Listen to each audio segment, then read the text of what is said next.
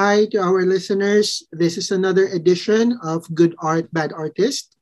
I am so excited for our guest today because she's someone I um, I used to just admire from the distance of the internet, and then we kind of I think it was 2016 2017 we just became online friends we talk there was a there was a time when we would talk about life and stuff like that and art and then we met uh, most of her work are large acrylic paintings, but th- it doesn't end with that. There's also soft sculptures, room and video installations. Her self expression also appears in her clothing, her makeup, her hair.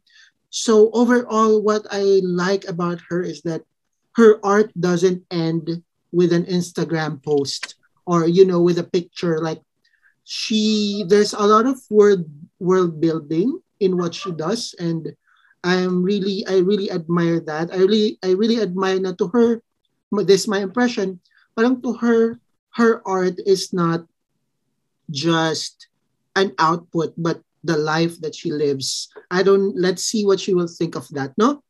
Her images are mostly consisting of vibrant colors with a tinge of something dark in it, something grotesque and violent at times.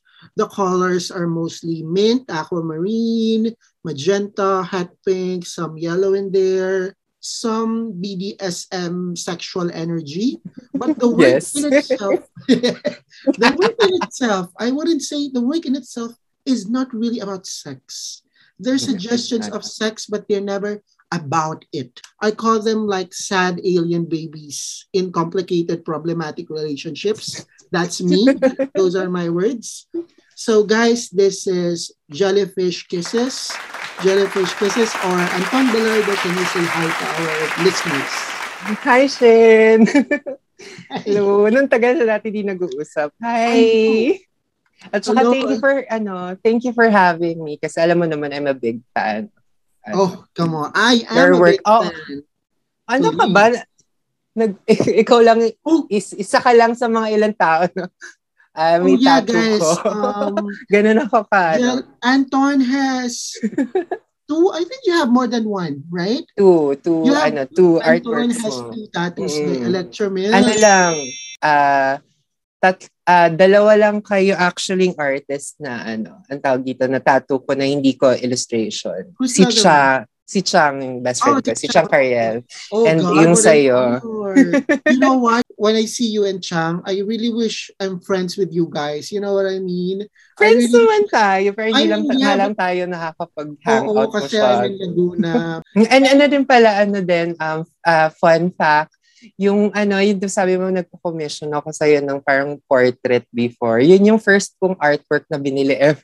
Wow, With real? my money. ah Wow, I'm over. I'm I'm having goosebumps right now. I hope you really liked it. Like, Oo, hanggang ngayon, proud na proud ako na sa, sa kwarto ko siya. me too, me too. I'm proud in a way na, I mean, I like what I did there. Parang Mm-mm. visually, I'm happy with what I've done. I really look for the JPEG of it. Sana mahanap ko siya. And, and any comments on how I described your work kanina? Mm. I think okay naman yung ano, yung, dis, ano yung, yung version mo of my work. I think ano naman kasi yung work ko naman is, may specific siya na like, uh, like meanings for me or very different siya from other people. Pero inaalaw ko pa rin yung, uh, tawag dito, um, yung, uh, Ambiguity, parang ganun. Ah, ah, parang iniiwan ko pa rin siya na ah, vague para ang tawag dito, para pwede pa rin siyang i-interpret ng tao in their own ways. Kasi Mm. ano, na-discover ko din like before, kasi ako sobrang control freak ko na tao. Uh-huh. And then before, hindi ko siya na-enjoy yung work ko kasi ang tawag dito, lagi ko siyang kinokontrol na parang kailangan ganito yung makuha ng tao, Mm. kailangan gan- Mm. magets nila kagad You yung have- feelings na to. you, there are reactions that you want them Mm. Pati yung ano eh, ano siya, ang tawag dito, ganun talaga ako as a person. Sobrang controlling ko sa, ah, uh, ganun pa rin naman ako pero ngayon kasi medyo nag-improve na ako in Mm. in a way na inaalaw ko na siya just to be there. Ito pa nga, 'di ba dati kasi hindi naman siya ganun ka-interactive yung mga works ko kasi parang ayoko hinahawakan ng mga tao yung mga yung mga artworks ko ganun. Tapos kasi yung first show ko to, ito isang story lang nakakatawa. Um, dinala ko kasi yung buong, yung first solo show ko, parang yung buong bedroom ko dinala ko sa gallery. Tapos ano siya, naka-display siya, ganun. Tapos parang isang maliit lang na part doon yung interactive, which is yung bed. Kasi yung title ng show, Bed Stains. Tapos parang ang, ang gag- gagawin lang kasi ng mga tao is parang pwede nila iwanan lahat ng mga emotional baggage nila uh, dun sa bed na yon. Tapos yun lang talaga yung ano interactive part ng buong show na yon. So pagdating ko, ang saya-saya ko kasi first show ko, tatakot pa ako nun. Tapos ano, pagtingin ko, yung mga ano, may mga nagdala ng bata. eh di ba nga parang ano kapag bata I ka, really kita mo already. parang parang may mga na, ano, may mga bata tas ano naglalaro sila. Pero hindi naman nila hindi nila binabastos yung artwork or anything. Pero nag enjoy sila sa space. Pero kasi nung una sa utak ko parang ano siya, parang quiet lang siya na place na parang nandun ka lang kasi iwanan mo lang yung yung baggage mo. Tapos nagpanic attack ako noon. Tapos tapos sabi Parang ko, you're "Bakit like, get them out of here. This, this hindi naman. them." Pero ano lang, iisip ko, shit, paano ko sasabihin na parang, huy, wag, wag, nyo na, wag kayong mag-ganto-ganto dito. Pero nung ano, nung parang ano, parang lumabas ako, nag ako. Tapos parang sabi ko, wait lang, parang sisirain ko naman yung, mo- kasi gusto ko gumagawa ng mga moments sa mga artworks or installations. Sabi ko, sisirain ko naman yung gabi na nung, ano, nung mga viewers kung mag, aano ako, magtatatalak-talak ako doon. Kasi hindi naman nila sinisira eh. So ano, pagbalik ko, sabi ko, sige, go, pabayaan mo na sila maglaro. Tapos after nun, lahat na ng shows ko, ano na siya, naging, in a way, parang pwede mo na siya talagang, as in, pwede ka talaga mag-interact with the work. I Basta wag mo, ano, basta, ano lang, ang rule ko lang naman lagi is be, be respectful lang of the work.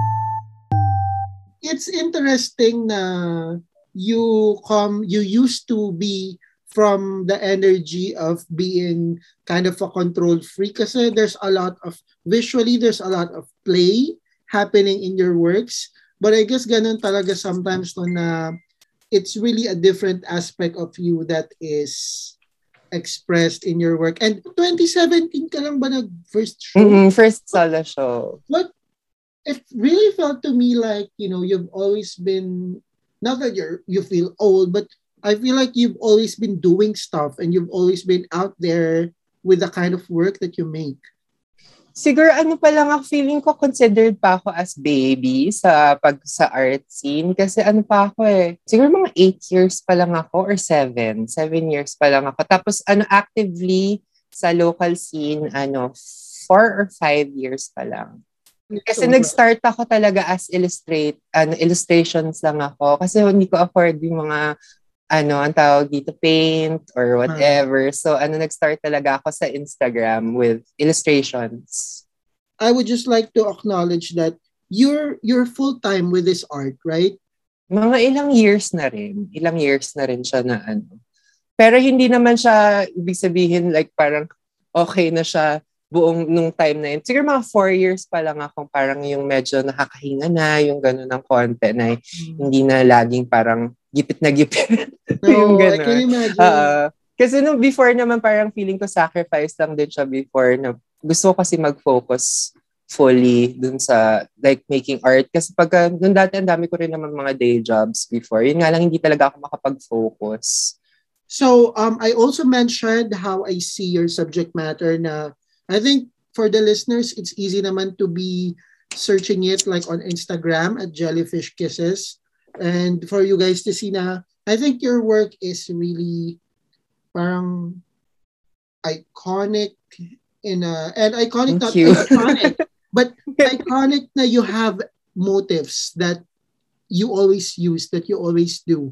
Parang ganon and I feel like a jellyfish kisses art is something na even from a shadow or even from a quick like if you're in a jeep or, a bus and you you pass by it quickly parang I think for me I would be able to tell na oh jellyfish did that probably. So I'm curious do you ever feel na parang oh I need to I need to make something that's far from others or is that not an issue for you na parang I have to deliberately make something else that kasi for example your characters are very usually large-eyed, di ba? Mm-mm. Or they have parang the idea is that large-eyed and they're frowning or there's BDSM elements.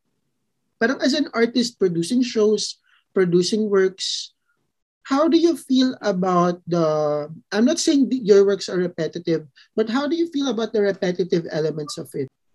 Um, ganito kasi siya lahat ng ginagawa ko parang very me, as in as a person, yung mga ginagawa ko. Medyo obsessive ako na person. Kapag nagustuhan ko yung something, paulit, paulit, ulit, ulit, ulit, ulit, ulit lang siya. Tapos parang feeling ko na stuck lang ako sa loop. Pero ang ginagawa ko lang, para hindi ako mabore sa work ko, lagi ako actually may dinalabas na bagong like style o kaya bagong approach dun sa work itself. Mm-hmm. This year, pag pinansin mo yung this year in comparison sa 2017, for me, nakakatawa siya pakinggan, pero minimal siya. As in, hindi busy yung backgrounds ko this uh, uh, first for one year na hindi busy yung backgrounds ko. And then, um, ang tawag dito, since no nag-pandemic, ang tawag dito, mas nag-focus ako sa ano, sa rendering rendering nung like skin. Tapos pag tinignan mo siya, mas Ayun. Ang tawag dito, yung ano niya, yung skin niya mas like, mas ano na siya, mas yung, yung pangarap ko nung, uh, yung pangarap ko nung 2016 na kung paano ako gumawa ng skin dati. Nagagawa ko siya dahil dun sa pandemic kasi nga wala akong magawa para wag ako masira ng ulo nung lockdowns. As in, wala na akong ginawa kundi parang mag-practice lang of ng ways kung paano ko pwedeng baguhin yung face ni Jellyfish Kisses, tapos this year, ano parang recently parang lahat ng ginagawa ko hindi ako puro different faces ng mga ibang tao. May elements ako laging pinapalitan in a way na subtle siya, yes, pero for me nagiging exciting siya dahil ano, parang kunyari the fact na hindi lang ako nag-outline ng black, masaya na ako kasi parang sobrang nag-iima yung image niya Innovation na siya for you yung works na paulit-ulit. Kasi isa ako sa mga parang biggest critic ko sa sarili ko. Pero na-discover ko na parang ito yung parang healthy way na para i-deal with it is parang dati kasi kapag ano, hindi ko makuha yung gusto ko sa isang painting, as in, nalulungkot na ako, nag, nagagalit na ako or whatever. Pero ngayon, ang difference niya is parang sasabihin ko, okay, hindi ko nakuha, pero I think I can try again. Kasi lagi ako never satisfied with the work I produce. Lagi ko na nakikita is yung mali or kulang. So, kunyari sa isang painting, minsan makikita mo naglalabas ako ng tatlong version noon. Tapos iba-ibang version lang siya. Kasi parang do sa first version, parang may nakita akong something na parang okay, hindi naman mali, pero parang gusto ko siya i-correct sa susunod. Tapos kapag hindi ko pa rin na-correct sa susunod, ano, try ko pa rin siya one time. Normally sa third time hindi ko na hindi ko na siya sinushow. Pero ginagawa ko pa rin siya for the fun of it. Tapos yun, at least ano na lang, hindi na rin ako masyadong hard sa sarili ko na parang, ay, pangit siya, kailangan punuin ko yung buong canvas. Kasi alam ko, ano, lagi, ako, lagi akong pwedeng gumawa ng another version of it. I think what I gravitate towards is the idea of sincerity na even if your work is like fantastic um stuff na I can tell na it's true to you and you're not necessarily doing it to perform or to impress others. Parang mm-hmm. there's really a sense of honesty to it. And again, I, I'm sure the listeners have heard this from me before kasi that's what I like in artists that I watch, no? And I love what you said about yun nga, the small developments that you make, the changes. And I, of course, I can observe that. Like recently, I want to show you lang, no? The one I was looking at earlier. like this one is already very different, right? From how you Mm-mm. usually render. Walang background. Mm, tsaka, tsaka the blending, usually you would put solid pop colors, di ba, na red is red. Mm. Parang ganun. red is Red red. is- Tapos ano, um, outline na black. Gusto ko kasi harsh yung ano eh, yung mga tao. Pero ngayon kasi parang naging softer ako this year. Ewan ko. I want to talk more about the personal, the being personal of your work, no? Is it your own feelings and experiences that drive you to do what you do? Or separate talaga siya na, ito yung art ko, ito yung mundo niya, ito yung project niya? Or is it, oh my God, na iniwan ako ng whatever or may bago akong jowa. So, it will thereby affect what you make. ano, way ko siya of being actually very honest. Kasi in reality talaga, sobrang private ko na person. Tapos, eh, pinopromote ko talaga yung pagiging vulnerable, yung vulnerability in people kasi sobrang na-appreciate ko siya. And Mm. alam ko hindi naman siya madaling gawin. Kahit ako nahihirapan ako. Sobrang hindi ako ganun ka-open na tao. Kunyari, isipin mo wala akong artwork. Probably hindi mo alam kung ano yung mga iniisip ko, ano ako. Kasi tahimik lang naman talaga ako na tao. Kung gaano ka-loud yung itsura ko or gaano ka-loud yung mga artworks ko. Parang ano siya, yung internals ko, da, parang dinidisplay ko lang. Mm. Tapos ano siya, um, yung mga topics ko kasi, paulit-ulit lang din siya. Tapos, um, most of the time, yung uh, tawag dito complex na parang human emotions, yung mga ganon, which is parang universal naman for everyone. Tapos, um, a majority din nun, uh, trauma. Uh, isang way ko kasi sa talaga ng pag-cope is, uh, tawag dito art. Um, ayun yung mga personal things na ano, tawag dito na gusto kong i-deal with. Um, instead, kasi alam naman natin mahal yung therapy. A very Mm. DIY girl ako. Minsan tinatanong ako parang bakit ano, ang ano, ang sipag-sipag ko mag-work. Ganun. Mm. Kasi parang lagi ako may ginagawa or Yeah. something. Kasi ano naman, for me, kasi sobrang love ko yung art. Kasi ito lang yung way ko of um, dealing with parang mga hard things na yung normally, if walang art, hindi ko siya ma, ma, ma-face. Siyempre, better way or better talaga dapat na ginagawa is therapy, which is, di ba, hindi naman siya accessible to everyone kasi hindi ko Mm, siya that's afford. So, ano, yun yung way ko talaga of like healing, we, healing myself. Kasi as much as, alam mo yun, ayoko naman, ayoko naman, alam mo yun, sino ba naman may gusto mag-paint ng ano, heart heartache or kaya yung Oo. last show ko, yung, yung breakdown ko lang nung pandemic at saka yung breakup ko.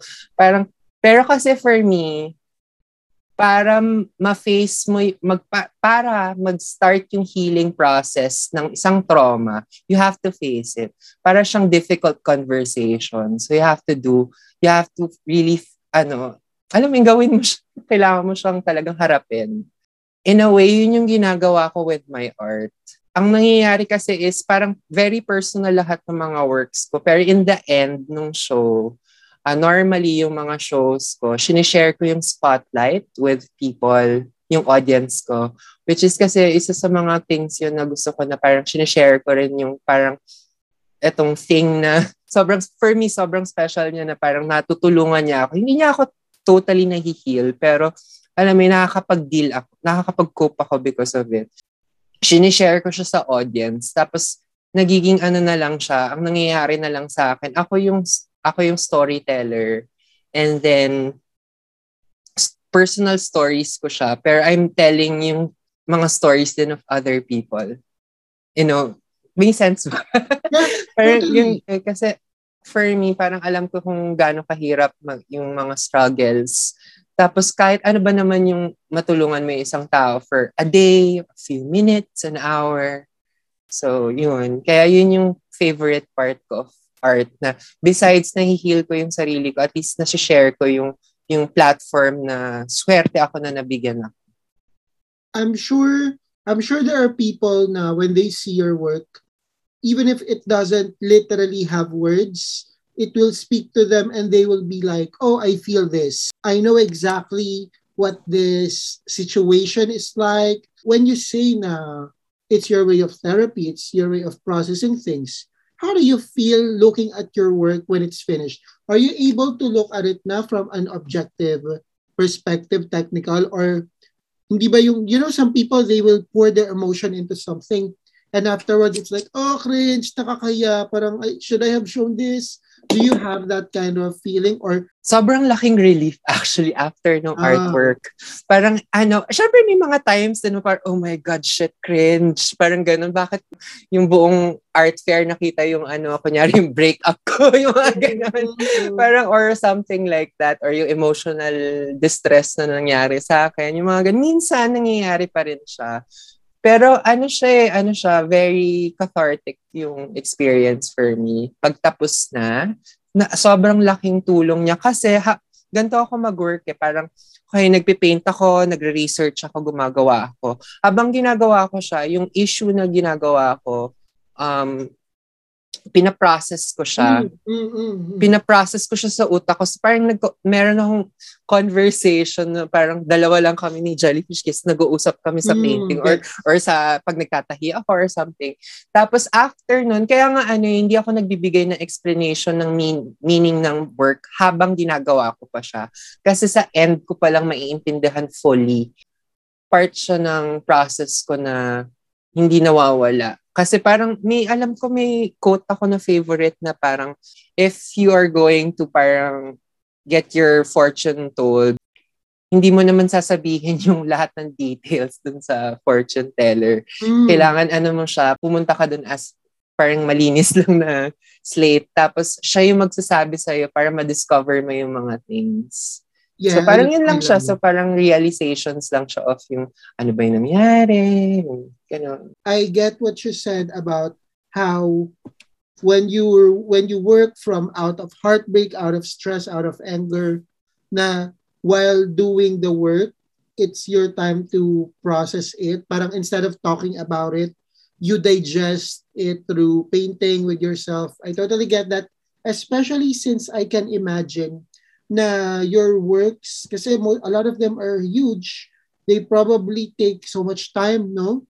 So when you do stuff like this, do you ever start a painting or 50% na, and then you're like, you know what, this is not working, or I don't like this. And what's your criteria for paintings and other projects that you would like reject or suspend?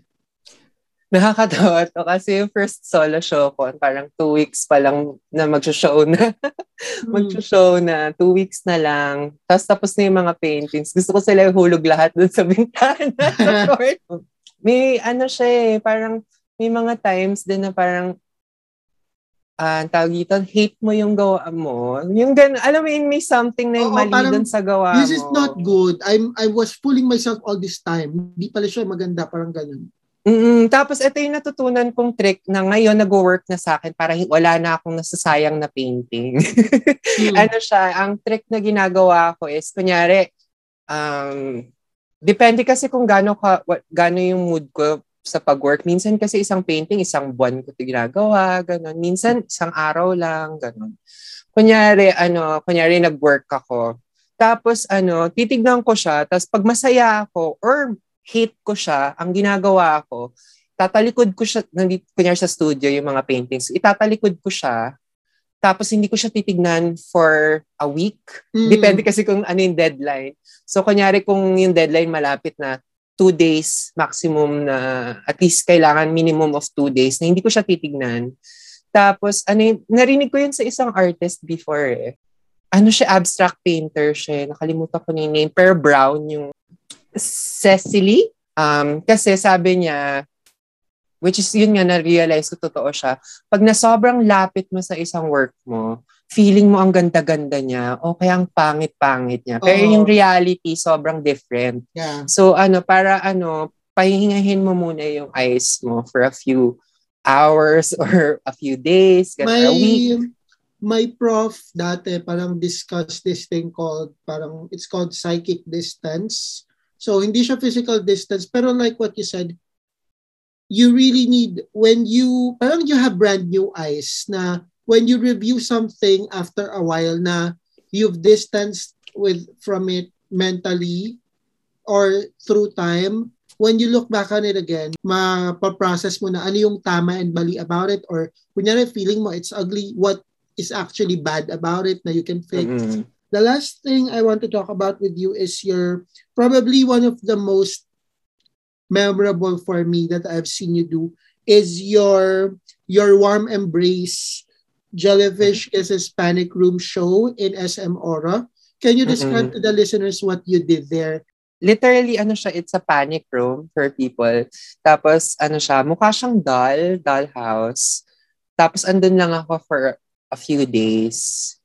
Pero umuwi naman ako. Parang ano siya, um, every day pupunta ako doon as full jellyfish kisses. Tapos, upo lang ako doon. And then, um, nag-offer ako ng ano, a listening ear to anyone who needs it. Kasi parang nung time na ginagawa ko kasi yun, parang nag-iisip ako, parang ano pwede kong gawin? Tapos nagtingin, ang process ko kasi sa paggawa ng show is titignan ko lang yung mga notebooks na mga notes ko na mga sinulat ko from the past. Tapos ano, sabi ko, shit, ito na yung parang opportunity na pwede kong gawin to. Tapos Mm. an- that year, nung 2020, ano bang pwede kong ibi- pinaka-importanting pwede kong ibigay sa audience ko na hindi hindi kasi siya ano for sale show or anything. Yeah. Ano performance lang siya talaga na work. Tapos sabi ko, okay, ano bang kailangan ng tao ngayon? Sabi ko, time. Kasi ano siya, sobrang personal din ng story behind ng work na yun. Ah, kasi ako, di ba ako, very open and very vocal ako with my depression, parang on-off battle with depression. Tapos, pag nade-depress ako, gumago, pumunta ako sa isang website before.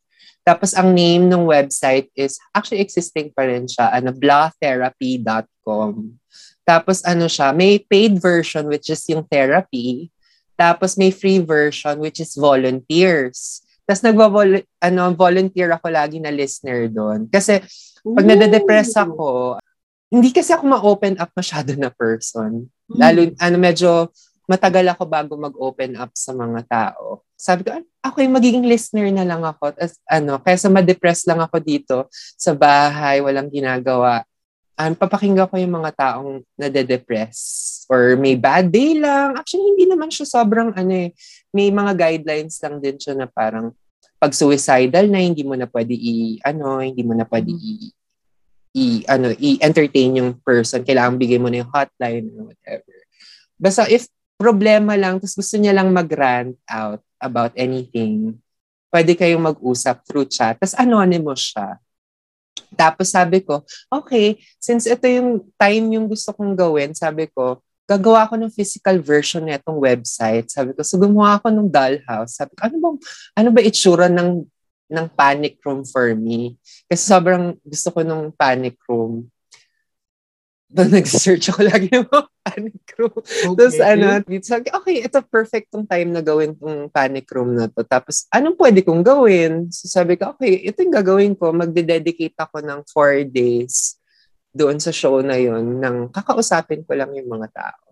Successful naman yung show na yun kasi ano, hindi ko i-discuss syempre yung mga personal na kwento nila pero sobrang daming, ang daming mga taong pumunta lang just for that Mm-mm. na hindi fan ng art, yung ganon. Tapos gusto lang nila ng kausap, which is sobrang sad din for me kasi parang, shit, wala silang makausap.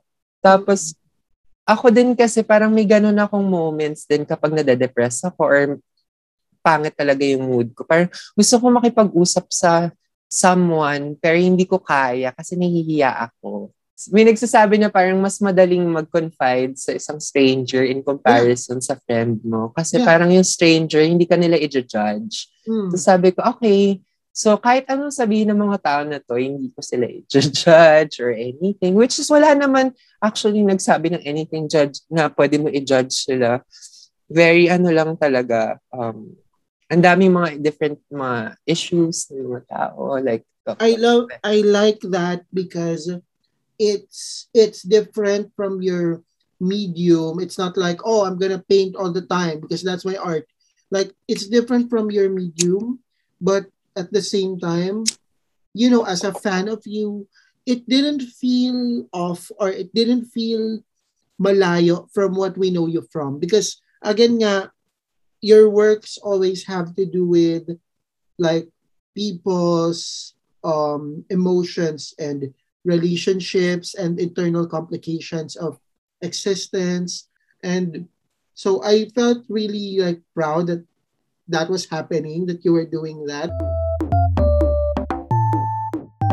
Happy ako with Mm. na finally nahanap ko na kasi yung language na yung ang hirap yun yung parang pinaka problem ng mga 'di ba ng mga yeah, yeah, nagbabagong artist. Kasi parang ang hirap-hirap before ako nag-artist seven years akong fashion 'di ba? So an, ano inintay ko muna ma-develop yung yung voice ko at saka yung language ko bago Tsaka it's important bago ako nag-out. just- Tsaka it's important din to just live muna instead of forcing yourself na, oh, I need to come up with my style now. Like, I think, for example, for you, you really just let your sensibilities parang tell you where to go instead of, you know, parang enforcing anything. Ayun nga, your work feels sincere and it feels natural. So, yeah, that is great. Anything else that you wish you you wanted to talk about?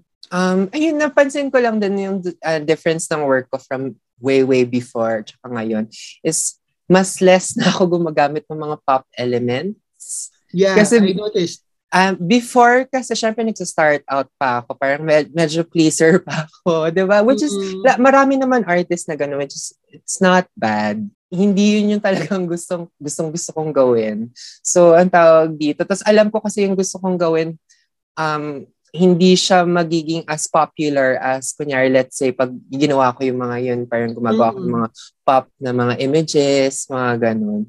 Ngay- kasi kahit papano ngayon kasi medyo minsan hindi na nila maintindihan ko yung sinasabi ko.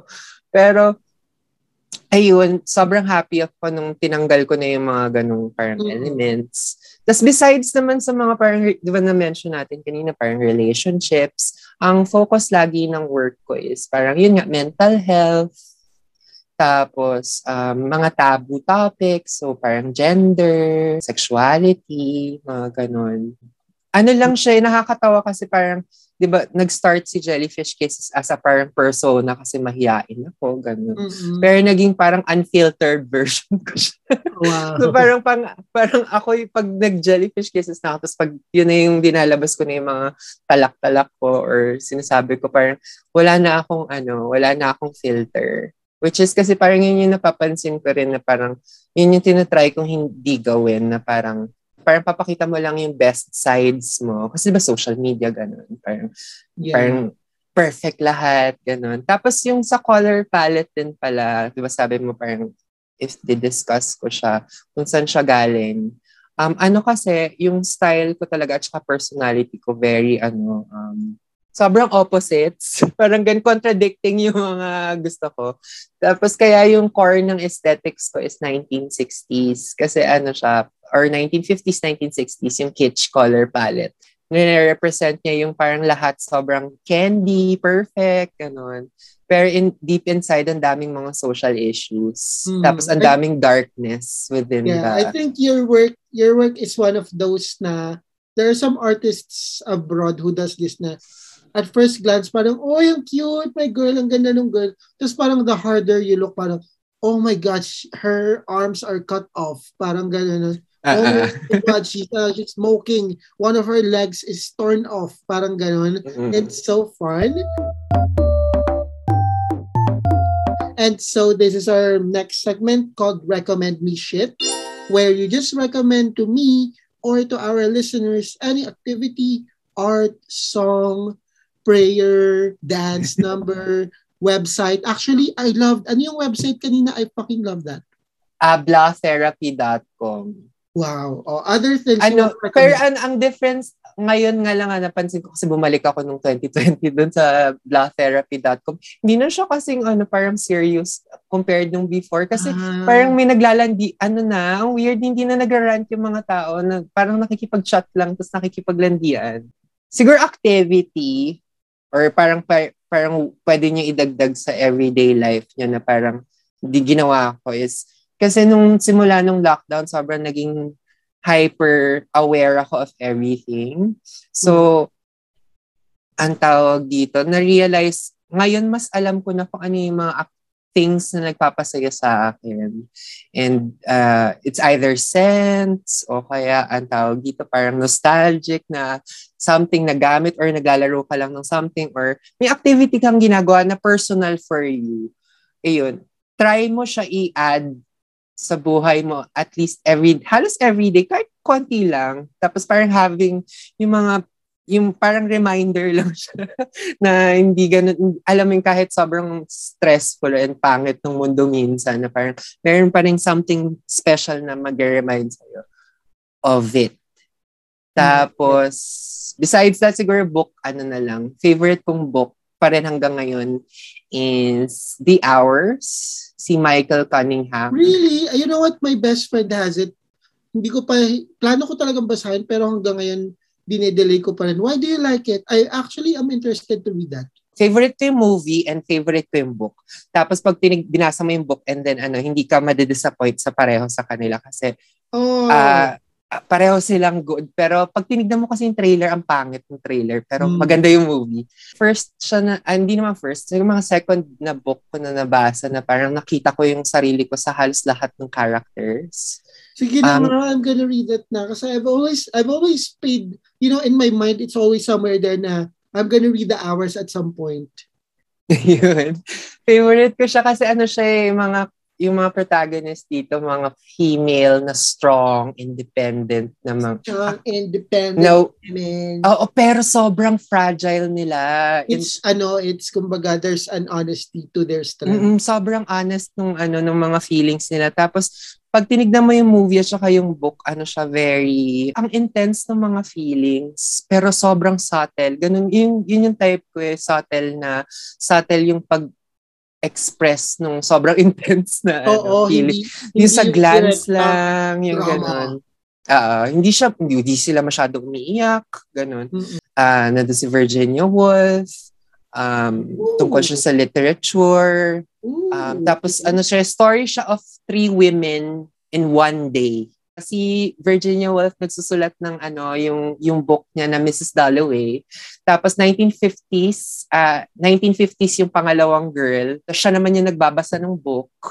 Tapos siya yung ano, Wow. siya yung depressed na housewife na 50s. Tapos yung present girl 2002, siya naman yung parang book mismo. Pero binasa niya rin yung book. Pero hindi hindi tungkol sa kanya yun. Binasa niya lang din yung book. Pero yung buong buhay niya parang yung book. oh, wow. Tapos okay. meron siyang meron siya HIV, mga topics na ganun. Being queer, sobrang queer. Ang weird kasi Okay. parang for for me, ano, eh, hindi ako masyado nakakahanap ng mga characters na sobrang masasabi ko, parang, "Eh, shit, ako to. Mm. Yung ganun. Mas nakikita ko yung sarili ko sa mga female characters in comparison sa, let's say, sa mga gay characters. Ako or naman, ako naman, I write, I make stories. I, I think just female characters are a lot more interesting to write about. And like my story, man, nananggal, I mean, the characters are literally 99% girls. It's just, you're right, in a way na, I think kasi part din kasi of manhood, the idea na you're solid or you're not, you're not multidimensional. You know, parang may stigma kasi na to be a Mm-mm. man means to be just one or two things without depth.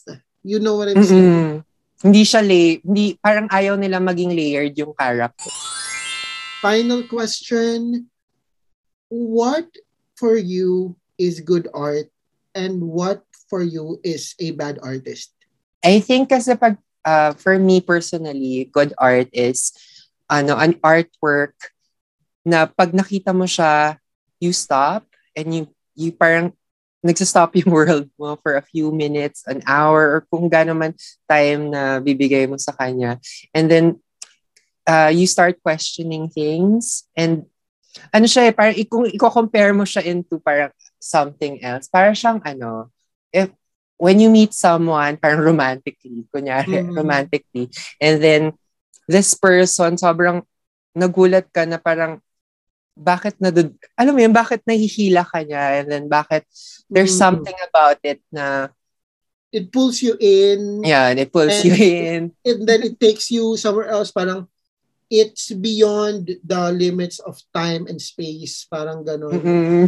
ang hirap you ni there. ex- Oo, ang hirap ni explain kasi may mga artworks ako na sobrang ganon na hindi ko naman naintindihan siya total talaga. And Pero you- parang Can you share with me some of your favorite artworks na, oh, this fucking art, I fucking love this.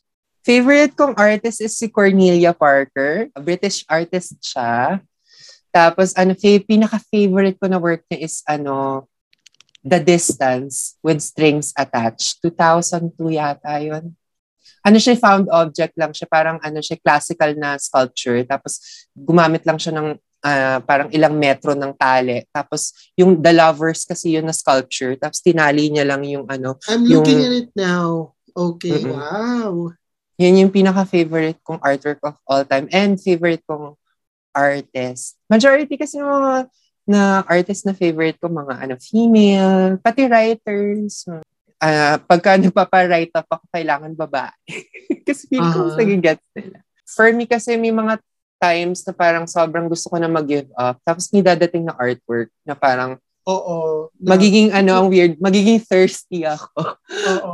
magiging thirsty ako for life. Na Yeah. parang, At okay, parang gusto, may works na ipupush ka niyang not really make the same but to try uh, even just a little bit to accomplish what that work did for you personally. Parang ganun. Mm-mm, mm-mm. Yan. Tapos for bad artist naman, siguro meron ka kami mga na-encounter before na ano siya eh, ang tawag dito. Ang weird lang kasi na itong paano sabihin na bad eh. Um, ano sila, normally, so, ano, walang masama sa pagiging like serious na artist. Kasi ako sobrang serious ko naman talaga in life. Pero for me, nagiging problem na siya kapag ka yung artist sobrang serious niya. Ano sinasabi na niya na parang um, hindi ka, uh, kunyari i-comment niya sa mga tao na parang hindi ka serious na artist Ew. if you're having fun. yung alam mo Ah, yung ganun, may ah, mga ganong napaka- artists eh. Napaka-pretentious naman nun. Oo, na parang kailangan nag-work ka lang 24-7 yung mga ganun. Kailangan, So, it hurts that, oh, I need to make art. Mm, yun, yun, nasus- nasustress ako doon kasi parang bawal mag-enjoy. Ba? Alam mo yun, our artist na nga tayo, ito na yung chance natin na, alam mo yun, kahit pa paano, di ba, na, di ba, ano siya eh, um, ang tawag dito, parang privilege siya ng artist na parang kahit pa paano play siya in Yeah, some yeah. ways. So parang bakit naman ano naging hindi serious yung artist na yun kung alam mo nag enjoy sa sa- nag-e-enjoy siya sa buhay niya and like nagpa-party siya before Oo, pandemic, di ba? Or nagda-dress up siya, gusto niya express yung sarili niya in other ways. Yun, yun for me medyo ano yun off for me yung To yung me, ganung Mm, to me, that kind of approach is very makaluma and very traditional in a way na, oh, the artist has to be sad and spending all his time in the studio. Parang it's such an old-fashioned and unrealistic way of viewing things. parang siyang cliche na hindi masaya. Kasi ako mahilig ako sa cliches. Kasi si Cornelia Parker sabi niya sa akin, ano, sabi niya sa parang isang talk niya na don't be afraid of cliches. Basta, pero ano ang tawag dito, if you want to make ano a romantic sculpture of a spoon, then make it. Parang ganun. Pero meron din kasing cliche na parang ang corny na na parang Oo. Sobrang limiting. Oh, that was so much fun. I'm really happy na nakaka-relax lang ako while you're I'm letting you just talk. Thank you. alam mo, medyo kinaka, alam mo naman kabado ako sa mga hindi halata. I'm just, I'm just happy na, oh God, I'm just, tas interesting naman yung sinasabi mo, hindi naman siya like, may in-interview ako like a few weeks ago na, ang haba ng sagot